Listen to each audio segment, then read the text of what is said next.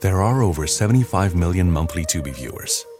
That's more people than there are influencers on the internet, which means Tubi is more popular than sponsored posts for digestive enzymes and high coverage foundation, more popular than soft launching your boyfriend, more popular than making boomers explode with rage when you tell them how much you make on a single post. Tubi, it's more popular than influencers. See you in there. Mr. Chief Justice, may it please the court. It's an old joke, but when a man argues against two beautiful ladies like this, they're going to have the last word. She spoke, not elegantly, but with unmistakable clarity.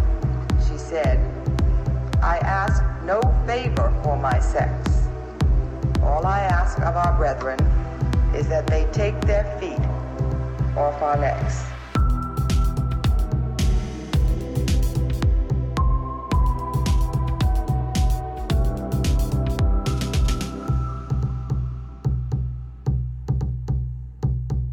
Welcome back to Strict Scrutiny, a podcast so fierce it's fatal in fact. I'm one of your hosts, Melissa Murray. As you've noticed, I'm solo hosting today. I'm really excited to be joined by a special guest, Adam Cohen. Adam is a graduate of Harvard Law School, and he's had a really varied and interesting career in the law. He's worked as a public interest lawyer with the Southern Poverty Law Center and the ACLU. He's worked as a speechwriter for New York City Mayor Bill de Blasio, and he's perhaps best known for his popular writing. He's been a member of the New York Times editorial board and a senior writer for Time magazine. He's also the author of 5 books, the most recent of which is Supreme Inequality, the Supreme Court's 50-year battle for a more unjust America. Adam and I took the time to discuss Supreme Inequality at an event at NYU Law School hosted by the Brennan Center for Justice. That conversation has been released as a special collaboration episode between Strict Scrutiny and the Brennan Center. We're grateful again to the Brennan Center for that, and we encourage you to check it out.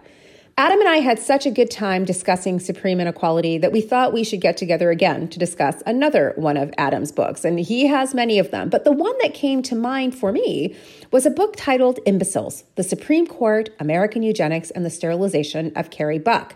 The book discusses Buck versus Bell, which of course is one of those anti-canonical Supreme Court cases, which is to say one of those cases that the Supreme Court perhaps later wishes it had never issued. Again, this is the famous episode in the court's history where Justice Oliver Wendell Holmes famously intoned that 3 generations of imbeciles was enough as he upheld a Virginia sterilization law.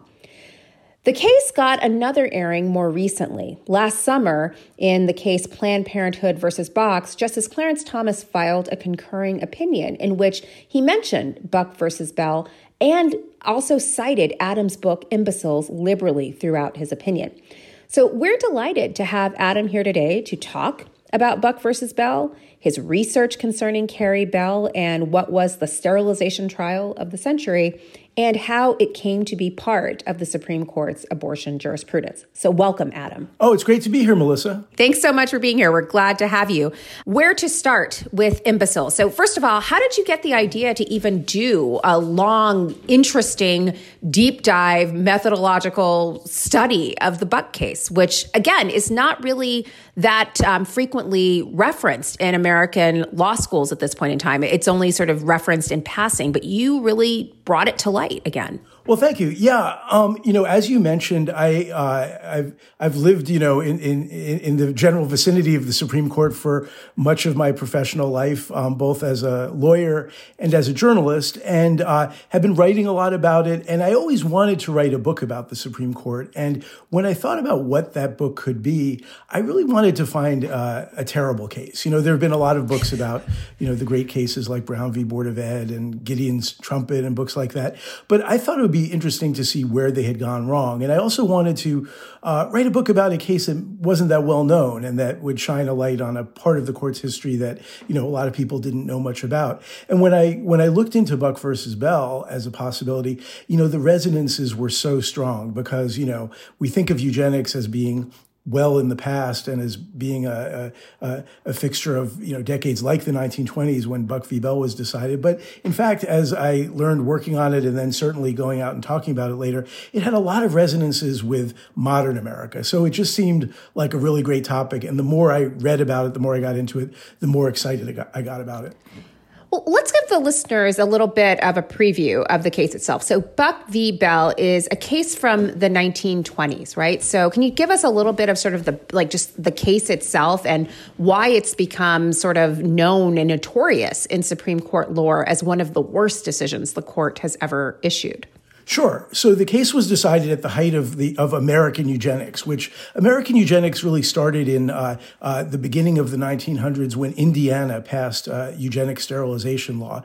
The movement itself had begun earlier in England, and it was sort of a product of the Darwinian age. And in fact, it was Darwin's cousin, Francis Galton, who was the leader of the eugenics movement in England and really put the movement on the map. Comes to America, and after Indiana, actually, a bunch of states pass laws, eugenic sterilization laws, which allow them to sterilize people if they think that their genes will essentially bring down the gene pool. And these laws were, they varied from state to state in which categories they included, but it tended to be groups like the feeble-minded, which was a word that was very hot back then, but also the indolent, as they said, the unemployed, alcoholics. There were many, many categories that were brought in under these statutes. And the statutes, of course, reflected an intellectual commitment in really a large part of the country to the idea that that eugenics would make America better, that if you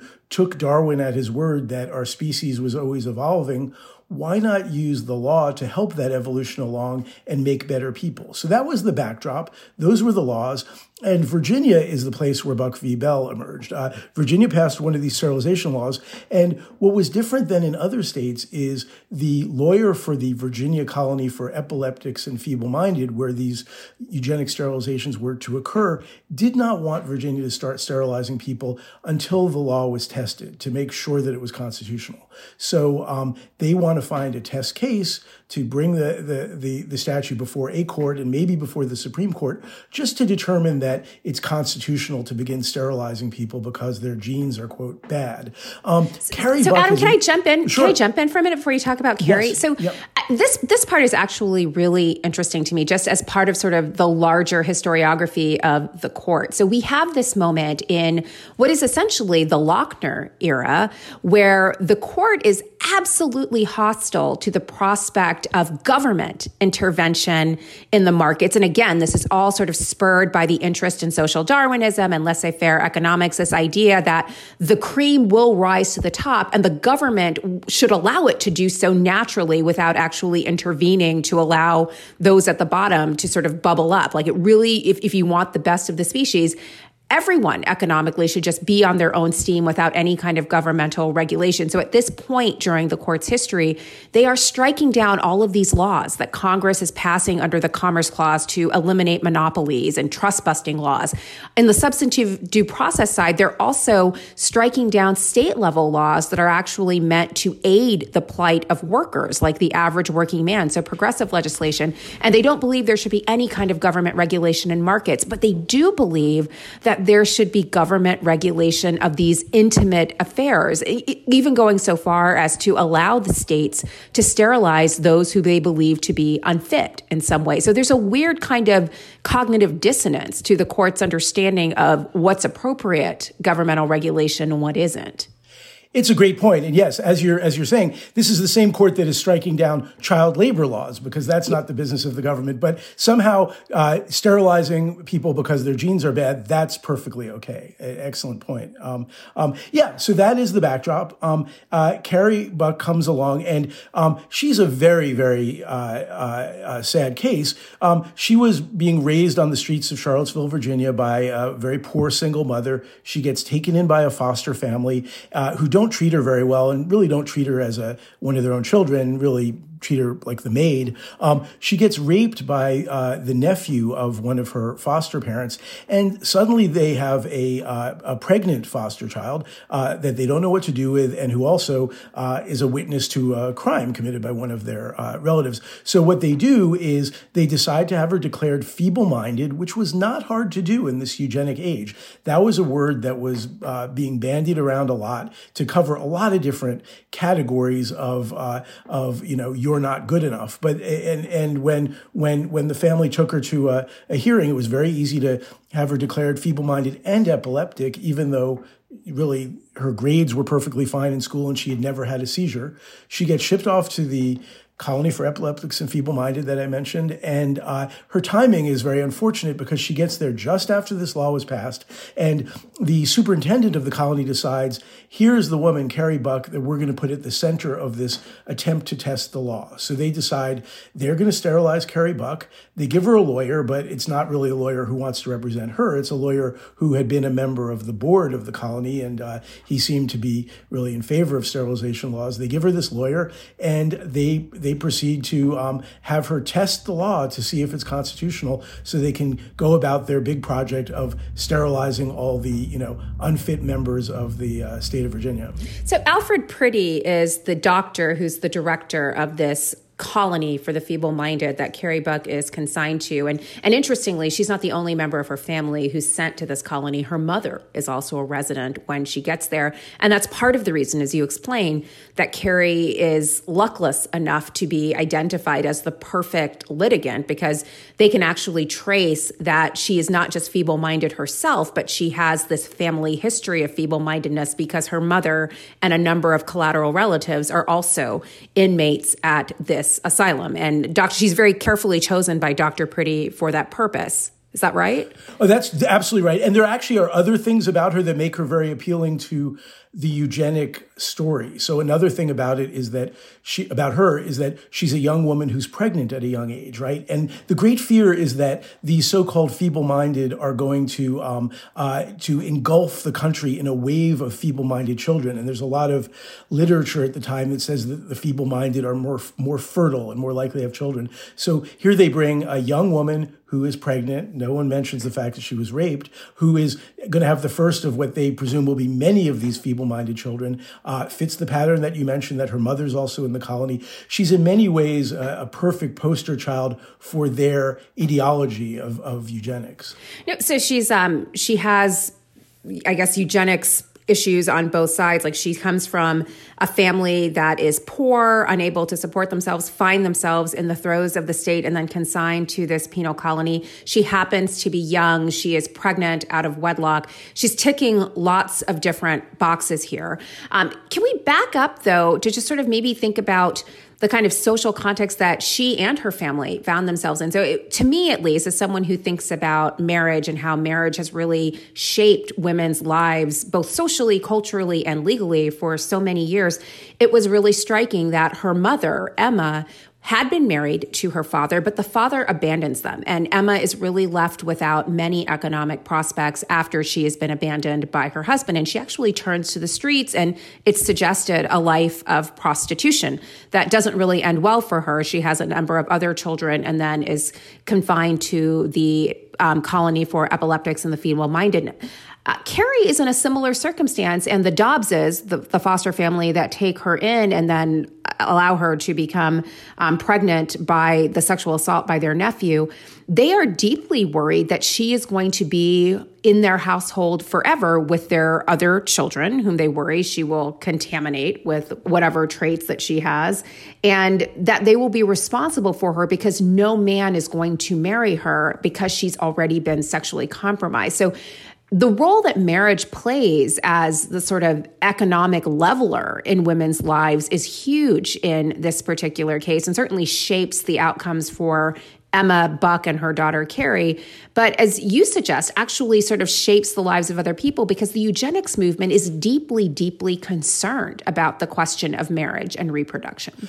I think that's all absolutely right. And one other thing I would add to, that biographical story of hers is, a lot of this case is an indictment of progressivism or self-proclaimed progressivism. And I'm sure we'll get to that when we talk about how the court ends up voting. But it's true even at this early stage, right? I mean, she's taken in by this middle-class family as part of the zeitgeist back then was what they called child saving, the idea that middle-class families could save poor children by taking them in and giving them, a good middle-class home. It was a sort of ideology. And of course, we see the, complete emptiness of that promise because, first of all, even before the sexual assault, they didn't really want to save Carrie.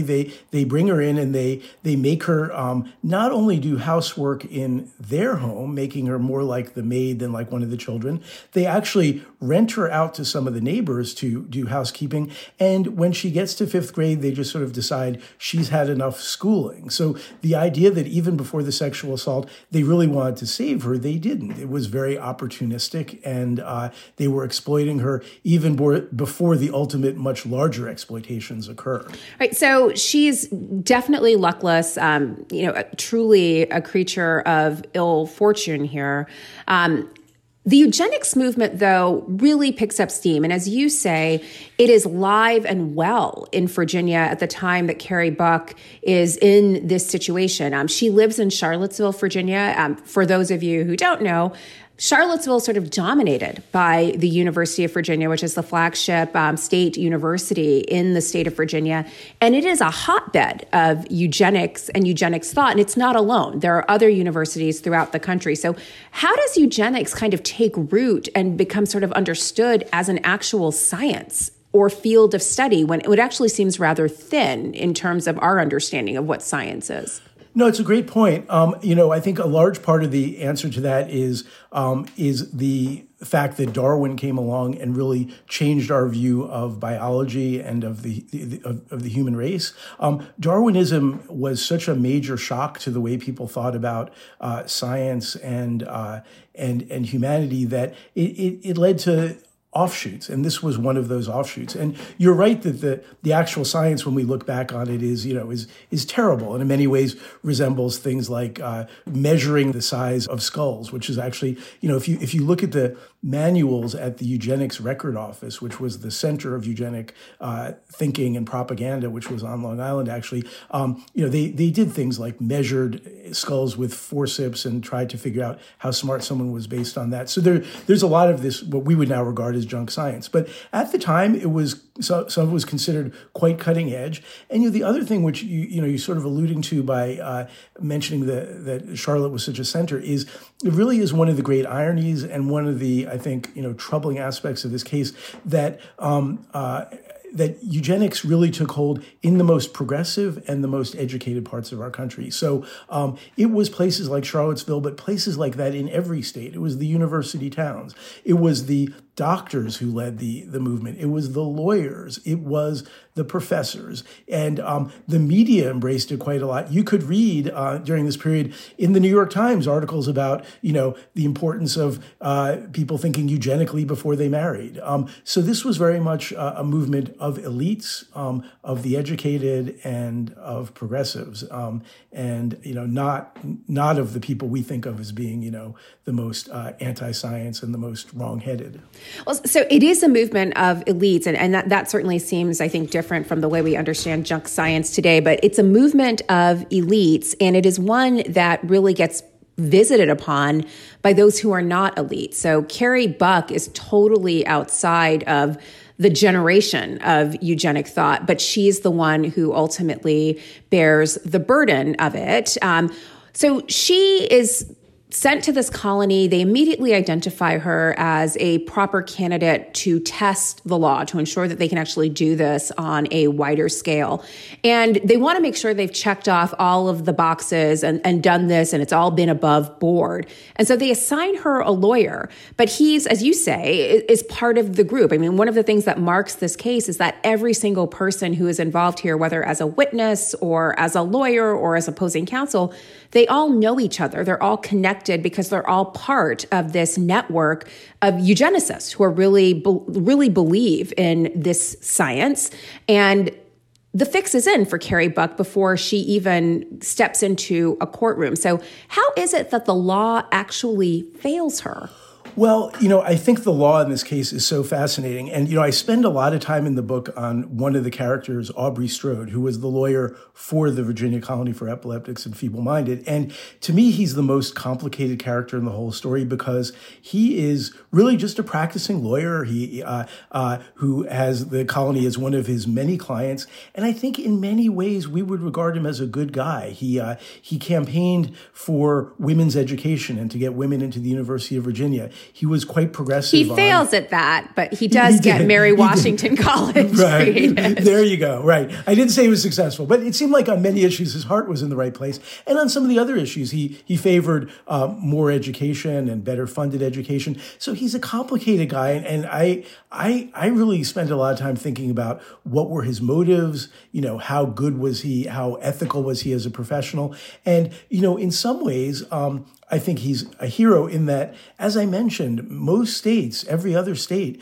they just started sterilizing people. Aubrey Strode was the one who said to the Virginia colony, I don't want you to start sterilizing anyone until this has been before a judge, you know, and gone up as far as it goes. So that is actually, I think, a very positive instinct, the feeling that the law should be involved. But on the other hand, you look at some of the things he did, and it's quite terrible because he did know that the lawyer that they gave to Carrie was actually not representing her interests. He was writing really bad, inadequate briefs. A lot of this was all going on with her not understanding what was going on. So I think, you know, the answer to why the law failed is that, you know, this was the state of the law at the time. Remember, this was, of course, a time when the courts were upholding Jim Crow and doing lots of other bad things.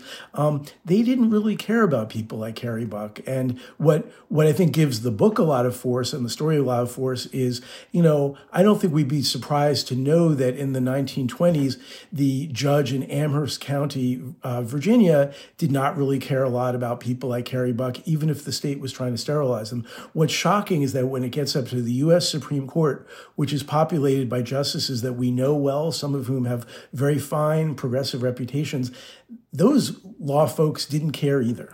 Well, so that's a great segue for the court. So this decision is issued by the court. It's an 8-1 decision. So only one person dissents, and that's Justice Pierce Butler. We can talk a little bit about why he dissented in a minute, but some real legal lions are on record with agreeing that the state of Virginia has the authority in its police power to sterilize Carrie Buck because she's feeble-minded. And chief among them is Justice Oliver Wendell Holmes, who is the scion of a very wealthy Boston family. His father is the former dean of Harvard Medical School. He comes from a really illustrious background. He should know better.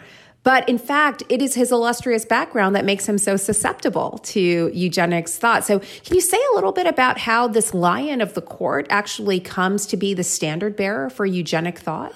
Sure. And, you know, it's one of the things that really drew me to the whole story was Oliver Wendell Holmes' role in it. And, you know, I went to Harvard Law School where he is a revered figure and, you know, you can barely turn a corner without seeing a portrait of him. And I'd really never heard anything bad about him. It was not only were, you know, his legal opinions and his legal writing supposed to have been so exemplary, but, you know, the heroic story of him actually, you know, leaving Harvard undergrad to go fight in the Civil War where he was seriously wounded 3 times, but kept going back. So he was really, you know, held up as one of the real icons of Harvard. And as I looked into it, it's just what you said. It's not just that that all of his good learning at Harvard and, you know, growing up in Boston, you know, didn't train him better. It's that it actually trained him in all these terrible values. So, you know, as we know, there's a concept of the Boston Brahmin. And not only is there that concept, but it was actually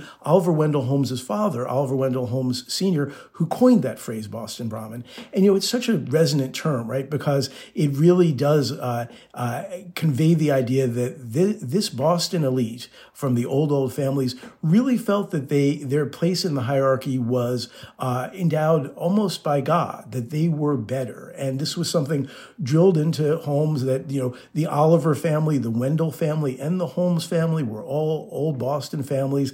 And honestly, that he was better than, you know, the Irish and other working class people who worked in the mills that were owned by the, you know, the Boston Brahmin owners. So this was the view that Oliver Wendell Holmes was raised with. And when Carrie Buck gets to the Supreme Court, he's just the worst possible person to consider her case, because her case is really someone saying, you know, making a very democratic argument, you know, essentially, we're all equal. None of us has better genes than anyone else. No one should be stopped from reproducing. But everything he had learned in his upper echelon Boston upbringing was, no, some of us really do have better genes. You know, the Olivers, the Wendells, and the Holmes aren't just better because they went to better schools. It's in their blood. And that's very much reflected in the decision he wrote, which was, you know, not only, you know, not the outcome we'd want, but, you know, to the modern ear just reads horrifically. He says horrific things in it. The opinion really stands out. So one thing he says in this opinion is, famously or infamously, that 3 generations of imbeciles are enough. So he's referring to Emma Buck, Carrie Buck, and her daughter Vivian, who is the product of that rape by the Dobbs' nephew. So 3 generations of imbeciles are enough. And he is joined in writing that opinion by some stalwarts of the progressive movement. So Justice Louis Brandeis, who is the famed author of the Brandeis Brief, who argued for better working conditions for American workers and particularly women workers in Mueller versus Oregon, signs on to this opinion. So how do these people who understand what progressivism is and should be, how are they signing on to this so unquestioningly? First, I want to say just a word about, you know, that very famous phrase, as you say, from the opinion, 3 generations of imbeciles are enough.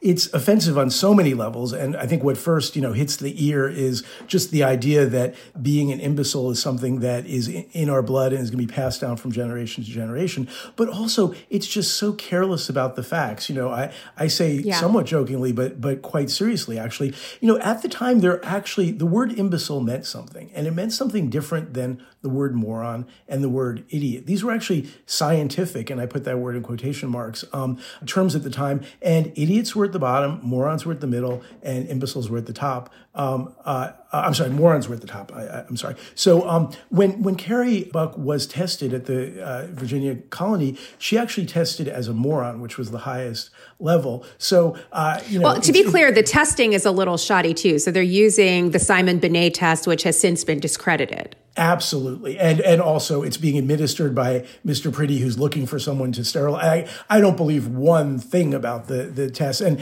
actually, some of the tests are in the records of the colony, and the questions, as you might imagine, are just crazy. And, you know, I had trouble answering some of them because they seemed to make no sense. But all that, but also just even by their own crazy metrics, she did measure as the highest level moron. So she wasn't an imbecile. Her mother actually had also been registered as a moron, not an imbecile. And then Vivian, the third one, died actually at age 6, at an age at which it was not possible to really test her intelligence, although those who knew her as an infant said she was perfectly bright. So it was all just, you know, that is all completely wrong, that idea that they were in any way imbeciles. You know, the larger point of how did all these people sign on?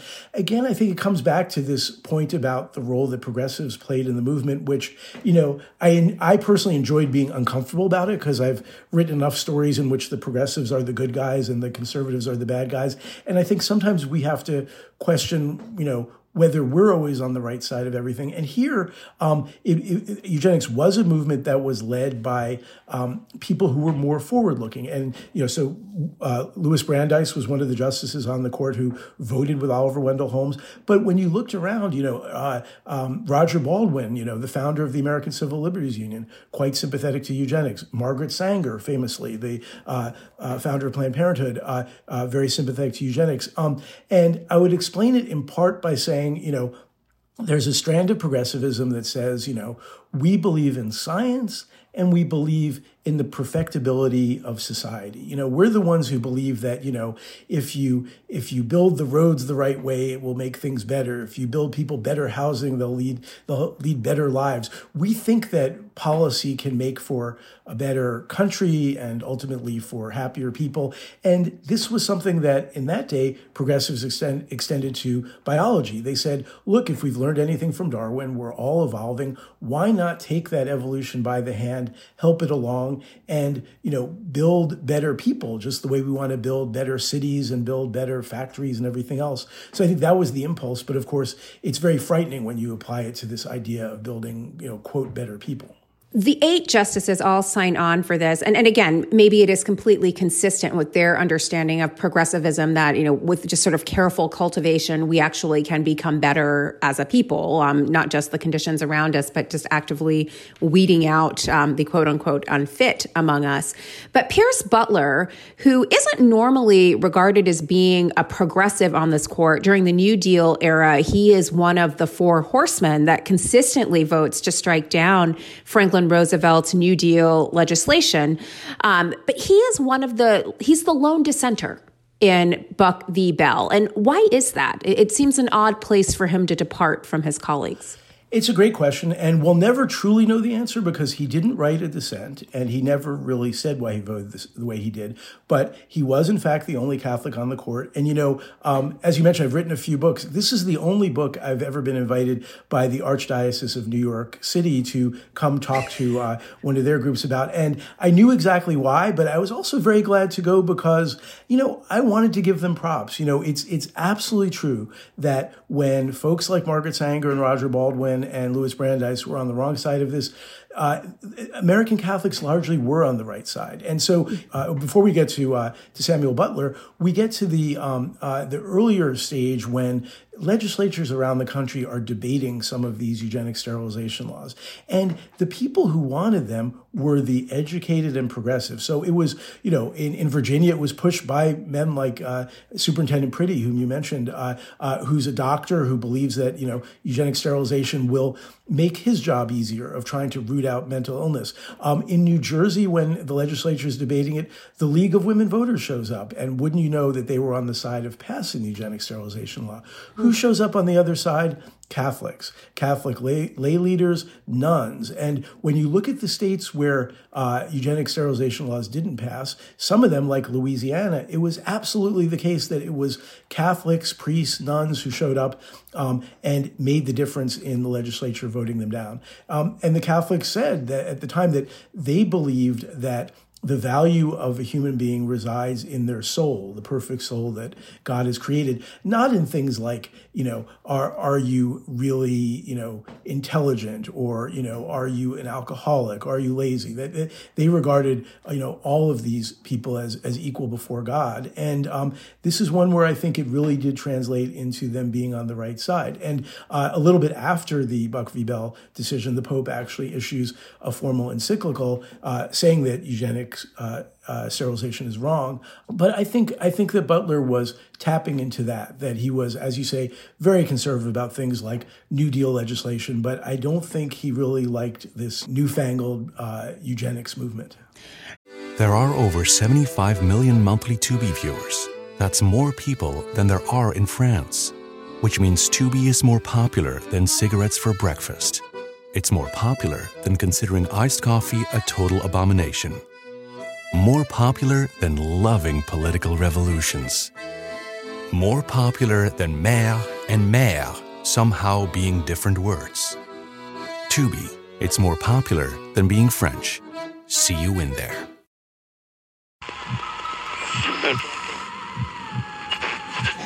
If you were in a horror movie, this would be the part where the used car you just bought doesn't start. But you're not in a horror movie. And you found your car on Carfax.com. Carfax can help you know if the car has been in any accidents and how much it's worth based on its history. Take the scary out of car shopping. Shop Carfax at the all-new Carfax.com. So the court upholds this Virginia law 8-1, and they not only uphold the law, they actually uphold the logic underlying it, which is to say they sort of give credit to the entire eugenics movement. And at that point in time, it is not just these sterilization laws that are sort of inflected with eugenicist thought. So in the same year that Virginia passes the law that authorizes the sterilization of the feeble-minded, Congress passes the Immigration Act of 1924 that sets limits on the entry to the United States of individuals from certain parts of the world. And the idea here is that there are some immigrants who are more highly valued than others. So specifically, those from Northern Europe are more highly valued than those from Southern Europe, and more Northern European migrants are permitted. And in fact, during the period of the Nazi takeover of Europe, a number of Jews tried to gain entry to the United States and are prohibited from doing so because of the quotas that are in place under the Immigration Act of 1924.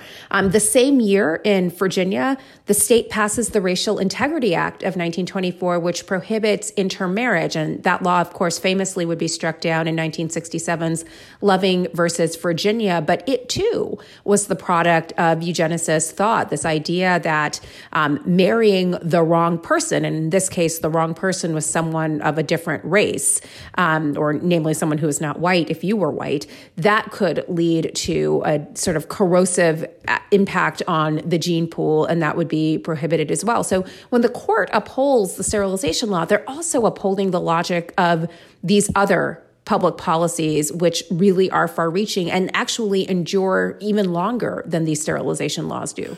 That's exactly right. And, the 1924 Immigration Act was a sea change, right? Because up until then, we had pretty much unimpeded immigration into the United States. And so the first time that we as a country decide we're going to clamp down and put some limits on who gets to come into the country, it's striking that because it occurred during this eugenic era, we decide to do it in absolutely racist, eugenic ways. So we've been racist in immigration before because we had the Chinese Exclusion Acts like 20 years earlier. But, completely true. But just the idea that this is a national, this is the national one that covers really all immigration, right? We had done it in more targeted and equally offensive ways, but suddenly we're creating an immigration policy for the entire nation, and it's one rooted in eugenics. And the great fear was at that time that there was large immigration of Jews from Eastern Europe and Italians, and the head of the Eugenics Record Office actually is hired by Congress to be a special eugenics advisor to them when they pass this law. And he explains to them how Jews and Southern Europeans are, intellectually and in other ways inferior and more likely to be criminals and all that. That absolutely goes into the setting of the quotas. And the quotas were intentionally set based on the population that nationality represented in the United States in the 1800s, before the large recent waves of immigration, to make sure that many immigrants could come from places like England and Germany, and many fewer from Eastern Europe and Italy. And while I was writing the book, I thought about this a lot, and I had read there was an article in the New York Times a few years earlier that found some letters that Otto Frank, Anne Frank's father, wrote to the State Department repeatedly trying to get a visa to bring his family to the United States, and he was turned down. He never got a visa, of course, and they get shipped to concentration camps, and Anne Frank dies there in one of them. And it occurred to me for the first time that when I read Anne Frank's diary in grade school, I was taught that Anne Frank died in a concentration camp because the Germans thought the Jews were racially inferior. And I realized in working on the book that she also died in a concentration camp because the U.S. Congress thought the Jews were racially inferior. Otherwise, she would have been allowed to immigrate. So absolutely. And the thing about the Virginia law, also fascinating. And one thing that struck me about that is, when I told people that I was working on the book, a lot of people at first thought, oh, Carrie Buck must have been African-American, right? Because that's who they would want to sterilize. And what was so interesting about the way Virginia went about it is in enacting the eugenic sterilization law the same day that they enacted the so-called one-drop rule, the legislature was so racist that their idea of eugenics was really just about lifting up the white race. You know, those folks thought that lifting up the black race wasn't even worth it. So they saw these two laws as operating in conjunction. The one drop law made sure that the white race wouldn't be, quote, polluted by the black race. And then the eugenics law was designed to make the white race better by getting rid of people like Carrie Buck, you know, the so-called poor white trash, and making the white race more elite. So you're right that there was a lot of this stuff going on, and the Supreme Court was really giving a green light to all of it. And in this sense, the United States is almost, again, exceptional. Like, they really pioneered eugenics and exported it to the world. And it's so interesting that you mention Anne Frank and her family trying to gain refuge in the United States and being turned down. Hitler actually praises the Immigration Act of 1924 in Mein Kampf, right? So we actually teach the Germans all about eugenics, and they actually deploy it to great effect during the Holocaust. That's right. And they modeled their racial laws, the Nuremberg Law and laws like that, on the American eugenic laws, which were a few years ahead of them. They were actually corresponding with the Eugenics Record Office and giving the head of it, the University of Heidelberg gave him a special award in 1937, which was after they had already purged all the Jews from their faculty. So they were definitely looking to America as a model in all these things, and striking the degree to which at least some of the eugenics were happy to help the Nazis out. There are over 75 million monthly Tubi viewers. That's more people than there are influencers on the internet, which means Tubi is more popular than sponsored posts for digestive enzymes and high coverage foundation, more popular than soft launching your boyfriend, more popular than making boomers explode with rage when you tell them how much you make on a single post. Tubi, it's more popular than influencers. See you in there. When booking with other vacation rental apps sounds like this. This place doesn't look like the pictures. Ah! Is there a door behind all those spiders? It's time to try one that sounds more like a vacation. Ah, this is perfect. Relax, you booked a Vrbo. Well, so let's update the story and bring it into the future. So Carrie Buck, as you explained, dies in a home in 1983. She's eventually released from the Colony for the Feeble-Minded. She goes on to marry twice, but she has been sterilized. She's never able to have children. Her daughter, Vivian, who she bore before she was actually sterilized, dies at the age of 6. So she dies without children. And this is something that really weighs heavily on her for the rest of her life until she dies in 1983. The legacy of Buck v. Bell, I think, continues to be felt in lots of different ways. Although we don't teach this case, as you note, in constitutional law that frequently, I think it usually comes up as a sort of preface to talking about Skinner versus Oklahoma, which is the case where the court strikes down under equal protection a similar sterilization law that Oklahoma has passed that requires the sterilization of criminals who have been thrice convicted of crimes of moral turpitude. That case invalidates the Oklahoma law on equal protection, but never actually overrules Buck versus Bell. So in fact, there's actually a quite lengthy history in the United States, and particularly in the South, of continued sterilization. So in 1973, three sisters, the Ralph sisters, are taken from their home. One of them manages to hide in a closet, and she escapes this fate. But the two other sisters are taken by officers of the Public Welfare Office, and the girls are sterilized because their welfare caseworker worries that because they are getting older and developing, that they will become ripe for sexual activity and they will have children at an early age and further be a drain on the fiscal resources of the state. So it sort of recalls Holmes's point that those who sap the strength of the state are a burden, and the least they can do is sterilize themselves to avoid creating a bigger burden for the public more generally. We had the lieutenant governor of Texas suggesting in the midst of the coronavirus that maybe the older among us should sacrifice themselves to coronavirus so that the rest of us might continue and survive, and that the market itself might survive. So I think we're sort of seeing odd strains of eugenicist thought pop up in some places that are perhaps unsurprising, but in other places like the coronavirus, for example, where we're sort of getting a sense that there are those among us who might be more highly valued and the rest of us should be sacrificed for them. Absolutely true. And to make it even a little bit, tougher, you're right that when someone like the Lieutenant Governor of Texas says something like that, we can all just sort of wag our finger. But right now, hospitals around the country have ethicists that are going through the very difficult issue of trying to decide if there are not enough ventilators for all the patients they see with coronavirus. How do they decide? And, in Europe, we're hearing stories where absolutely, reportedly, doctors are saying we're giving it to the younger ones or the healthier ones or the ones we think have more reason to live, even if it's already attached to someone else. So these are issues that are very much of the moment. Well, about a year ago, though, you got some special attention from the Supreme Court because the court decided a case, Planned Parenthood versus Box, which challenged an Indiana abortion law. And the court, we've talked about this case endlessly on Strict Scrutiny, but the court actually upheld one provision that was challenged, but denied certiorari on the other provision, which was a law that prohibited abortion if abortion was being used for sex or race selection or to deal with the possibility of a disability or a birth defect.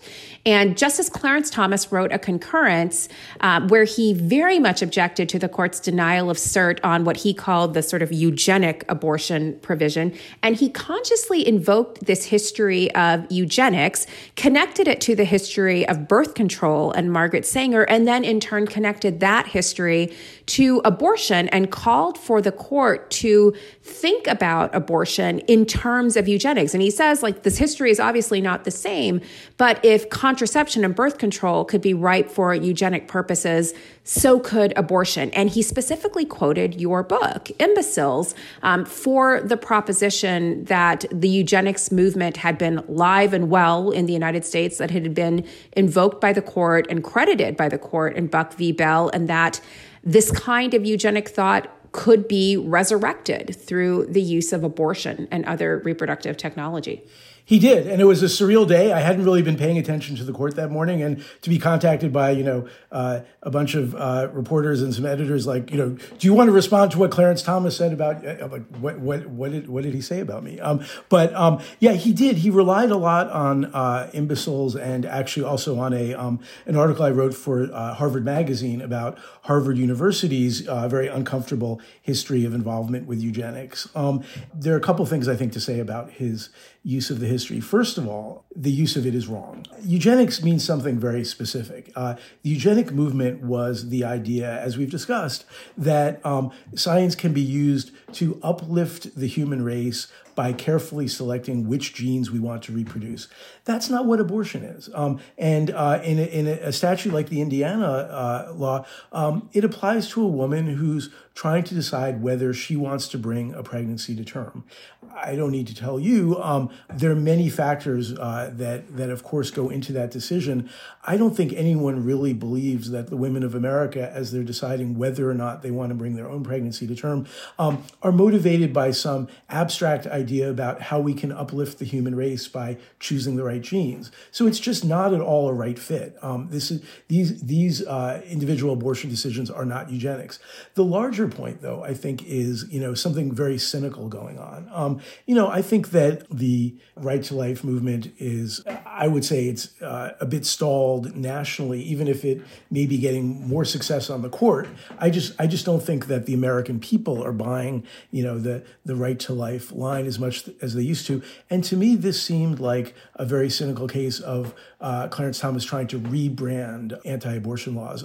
If you don't believe the story we've been telling you for so long that it stops a beating heart, that this is a human being and all that, what if we make it, give it this progressive gloss and say, hey, you know what abortion is really about? It's really about eugenics, and therefore it's really about sort of racism and discrimination. And I think it's, I'm not sure they even believe it, but I think they see it as maybe a new front to open on this war. So I think that's exactly right. I mean, the Right to Life movement has really sort of tried to articulate a number of different lanes through which to oppose reproductive rights. One of them is sort of this idea of protecting women's health. And I think in just the last month, the court, at least some members of the court, have seemed quite skeptical about whether regulations on abortion really do serve an interest in promoting women's health. We've seen this discussion of the right to life, the promotion of fetal life. And that has been, I think, a little perhaps more successful, but it's still also, I think, a lot of skepticism about whether one should prioritize the woman over the fetus. But this opens up an entirely new lane that, again, makes common cause, I think, with other progressive constituencies. So in his concurrence in Box, Justice Thomas not only speaks of eugenics, but talks about this idea of abortion being used for sex selection in certain Asian countries. He also talks about the use of abortion in places like Iceland, for example, where it seems to have completely eliminated the prospect of certain disabilities, including Down syndrome. And this is obviously something that the disabilities rights community here in the United States has been very attentive to and very vocal about. And then finally, he notes the broad racial disparity in abortion rates in the United States, and specifically speaks of the fact that Black women are more likely to have abortion. Certainly, they're disproportionately overrepresented in the pool of women seeking abortions than they are in the general population entirely. And so part of this, I think, is kind of a rebranding, but also an attempt to sort of make common cause and perhaps drive a wedge in the right to choose constituency. I mean, all of these groups might be in the right to choose. But as you say, this seems wildly out of step with the eugenics movement that you detail in Imbeciles. I mean, it seems striking to me that this whole court case is launched because Carrie Buck does not have enough control over her body that she can prevent the Dobbs' nephew from raping her, right? That she does not have enough control over her body that she can stop the state of Virginia from sterilizing her because they think it is cheaper than simply keeping her confined in the colony for the rest of her life. I mean, that's the whole cost-benefit analysis that they engage in. The state could keep her for the rest of her life on this colony and pay for her and her care, or they can sterilize her and allow her to go back into society, perhaps marry and have someone else take care of her or absorb the cost of her dependency, but the state doesn't have to. And so part of, again, the whole history of eugenics really seems to be about muting the state muting control over a woman's body at a point where she might want to exert some control herself. I think that's right. I mean, I think of eugenics as being a top-down movement, not a bottom-up. So if a lot of the things that Justice Thomas is worried about, if the state were doing it, if the state said anytime there's a fetus that might have a disability or something, we're going to require you to have an abortion, that to me sounds a lot like eugenics and some of the other categories as well. But again, if it's a woman making her own decision about, you know, the life she wants to lead and the pregnancy she wants to bring to term or not, that bottom up decision, to me, that's not eugenics at all. That's freedom of choice and trying to not be, you know, regulated by the state. So where do we go now with this conversation? So eugenics is back in the ether. This opinion that in June of 2019 seemed off the wall and no one signed on to it but Justice Thomas. Now it seems increasingly on the wall. It's been referenced by a number of lower courts. Judge James Ho from the Fifth Circuit has mentioned it specifically in an abortion case. Judge Alice Batchelder of the Sixth Circuit also mentioned it in a dissent from a Sixth Circuit case on abortion. Other lower courts have referenced it. It seems like it's becoming increasingly on the wall. And here you are, perhaps one of the foremost experts on the history of eugenics in the United States. What do you say as this theory gets more and more credence? I mean, almost like the junk science that's at the heart of the eugenics movement. Yeah, no, that's exactly right. And I think we need to, you know, speak out about it, point out that it's a misuse of history. And, you know, clearly what Clarence Thomas was trying to do was to use the sort of, you know, prestige of history and of, you know, people having thought about the mistakes of the past and try to marshal them for his own purposes today. And I think we just need to speak out and say that, that it's a misuse and it's a misrepresentation and it's an attempt to, you know, sow confusion for political reasons. But, you know, I would also, just to maybe make the whole issue more complicated, I would say that even if we succeed in beating back Clarence Thomas, This is going to be a big issue in many complicated ways going forward that are actually not so easy to resolve. And, you know, when the book came out, I wrote an op-ed piece about it, asking the question whether there could be such a thing as good eugenics. And that was about the CRISPR technology that is coming out and the idea that, you know, increasingly we're going to be able to edit genes. And I would say even if we end up pushing aside the Clarence Thomases of the world, just right-thinking people are going to have a lot of hard choices to make, right? So I don't believe that eugenics is necessarily a simple question, and that it's always the answer that we don't want any eugenics. And in that piece, I actually talked about how, you know, suppose we have the technology with CRISPR to edit out one gene that is a gene, you know, that does exist for like Huntington's disease, that one gene can mean that if your child gets it, 50-50 chance, they're going to die a horrible, you know, early, but also completely horrible death. What if we could just pluck out that one gene? And I think that, you know, I would say that's not strictly eugenics if we leave the choice up to the individual, but these are really going to be difficult decisions for all of us, you know, and I think we need to start wrestling with them now because the CRISPR technology is being used now and China's ahead of us. So, I mean, I think that between that and immigration and, you know, some of the crazy comments that have come up in the political sphere in recent years, there's going to be a lot of talk about eugenics in all different directions. And I think some of the answers are easy, but probably some of them are not also. Well, I mean, the whole political campaign in 2016, the presidential campaign seemed to be kind of a eugenics light, sort of thinking about, you know, Mexico sending us their rapists and their criminals, not their you know, scientists. I mean, that sort of strikes at a kind of eugenicist thought. The whole conversation around quote unquote anchor babies also, I think, sort of speaks to that as well. And of course, that horrible comment made by the Iowa Republican Congressman Stephen King about, you know, that the immigrant babies shouldn't replace the white babies, or however exactly he phrased it, that people rightly understood that was absolutely eugenics. So, it's going to be with us, I think, quite a lot. I mean, I think that we need to think about what exactly is wrong with it and make sure that people aren't using the idea of it being wrong for their own purposes, as Clarence Thomas is, but also maybe thinking about, are there ever any ways in which, you know, we believe science can be used in this sphere, or are we in danger of making the same mistakes that, you know, our progressive predecessors did, you know, a century ago? There's a lot more of it coming, I think. You mentioned Steve King's remarks about replacement theory, this idea that foreign-born babies are replacing native-born American babies. Like, this actually goes back to some of the history, I think, that you say that Justice Thomas gets wrong when he attempts to link the birth control movement and Margaret Sanger and eugenics to abortion. So, as you note in this book, Margaret Sanger was a very complicated figure. She is the leader of the birth control movement in the United States in the early 20th century. She is the founder of what is now known as Planned Parenthood Federation of America, and as you say, she favored eugenics for a wide variety of reasons, and it informed her understanding about the need to have broader access to contraception. But that is a very different history from the history of criminalizing and making prohibitions on access to abortion in the United States. So access to abortion in the United States is relatively open until after the Civil War,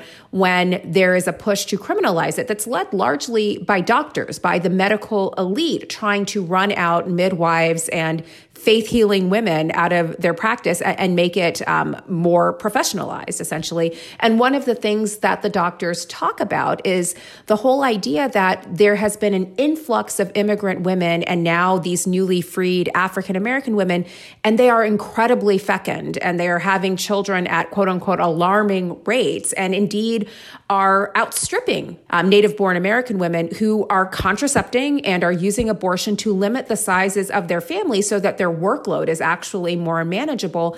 And the effort to criminalize abortion is in part a kind of eugenicist idea, but works the other way, right? It's sort of the idea that we shouldn't allow abortion because we want white supremacy. We want white women to outstrip these other women in terms of the children that they're having. So Justice Thomas is right, there is eugenics there, but not in the way that he suggests in Buck versus Planned Parenthood. I mean, it's actually completely inverted, and that history is completely obscured. Right. I think that's a great point. I think it's all true and obviously doesn't fit his purposes. So, yes, he's not going to present it that way. Well, so you are here and you've seen your book sort of manipulated, perhaps repackaged for a particular purpose. You're exactly right. The one thing that the opinion does is sort of make clear that these questions of eugenics are not simply consigned to the dustbin of history. They're going to be relevant and in a lot of different ways going further, certainly in this abortion debate where it's sort of gained new life, but also in this question about genetic theory, about designer genes, about whether or not we can actually use eugenics for social good, like this idea of good versus bad eugenics. And here you are, right on the forefront of all of it. And I think one of the things that Imbecile sort of speaks of, or at least gestures toward, is any kind of technology can be pioneered, will often be pioneered by the elites. And it's really the people on the bottom who pay the price as the kinks get worked out. And that is certainly an idea that gets ventilated in your most recent book, Supreme Inequality, this idea that the elites here, the elites of the Supreme Court, often work out some of their theories in ways that are really burdensome to those on the bottom of society. So I just wanted to give you an opportunity to say something about Supreme Inequality, since it's now out there in hardcover alongside Imbeciles, and maybe give us a sense of what the takeaway from that book was as well. Yeah, no, I think that your connection of the two books is exactly right, because I spent a lot of time in writing Imbeciles thinking about just what you're talking about, the power dynamics that were used against Carrie Buck at every stage in the legal process, and then certainly by the Supreme Court. And it did occur to me that, you know, this was not a dynamic that was relegated to the 1920s. When I thought about the modern court, you know, that's what they've been doing for the last 50 years. And the idea of Supreme Inequality is, you know, I grew up sort of in the shadow of the Warren Court, as I think, you know, many of us did. And the Warren Court gave us our idea of what the Supreme Court and the law could be as a force for, you know, fighting for the underdog and making a fairer society. But that really ended very abruptly in the late 1960s and early 1970s. And, you know, I wanted to talk about what it was replaced by. And what we've had since then is, since Nixon very consciously took over the Warren Court and made it a conservative court, we've had 50 years of a conservative court, 50 years of conservative chief justices from Berger to Rehnquist to Roberts, with a majority, conservative majority behind them. And that's so much unlike the other branches of government, right? In that time, we've had conservative presidents and liberal presidents. We've had Democrats and Republicans in charge of each branch of the government, of Congress. During that entire 50 years, we've had a conservative court with a conservative agenda. And I think that the through line running through it, as you suggest, really is that in every area, they've consistently sided with the rich and powerful against the poor and the weak. And I actually tried to show that it had a more systemic effect, which is when we think about the inequality in our society today, particularly the economic inequality, which has become such a big issue in the presidential election, you know, we think about it as being something created by either larger forces like globalization and jobs moving overseas and automation replacing jobs, or by decisions made by the president and by Congress. We don't really associate with the Supreme Court. And I tried to show very systematically in the book how if you look at the last 50 years of what this conservative court has been able to do because of its, you know, monopoly on power, it has been a driving force in inequality. And when we look at how much richer the rich have become and how much the middle class is hollowed out and how badly the poor are doing, so much of it is a direct result of decisions of the court. I think that's all we have time for today. I want to thank Adam Cohen for being a guest. We are so glad to have you talk about this really terrific book. We hope that listeners will take this time where we all have a little more time on our hands, just because of these circumstances, to check out Imbeciles, the Supreme Court, American Eugenics, and the Sterilization of Carrie Buck. As always, at Strict Scrutiny, we are so grateful to the team that helps us to get this podcast into your ear holes, especially Melody Rowell, who's doing this producing for us, and Eddie Cooper, who has pioneered our haunting intro music. Thank you to them for all of their work. And thanks to all of you for taking the time to listen, even while everything is so uncertain. We hope you all are staying well and safe, and we look forward to hearing you, seeing you, being with you in the future.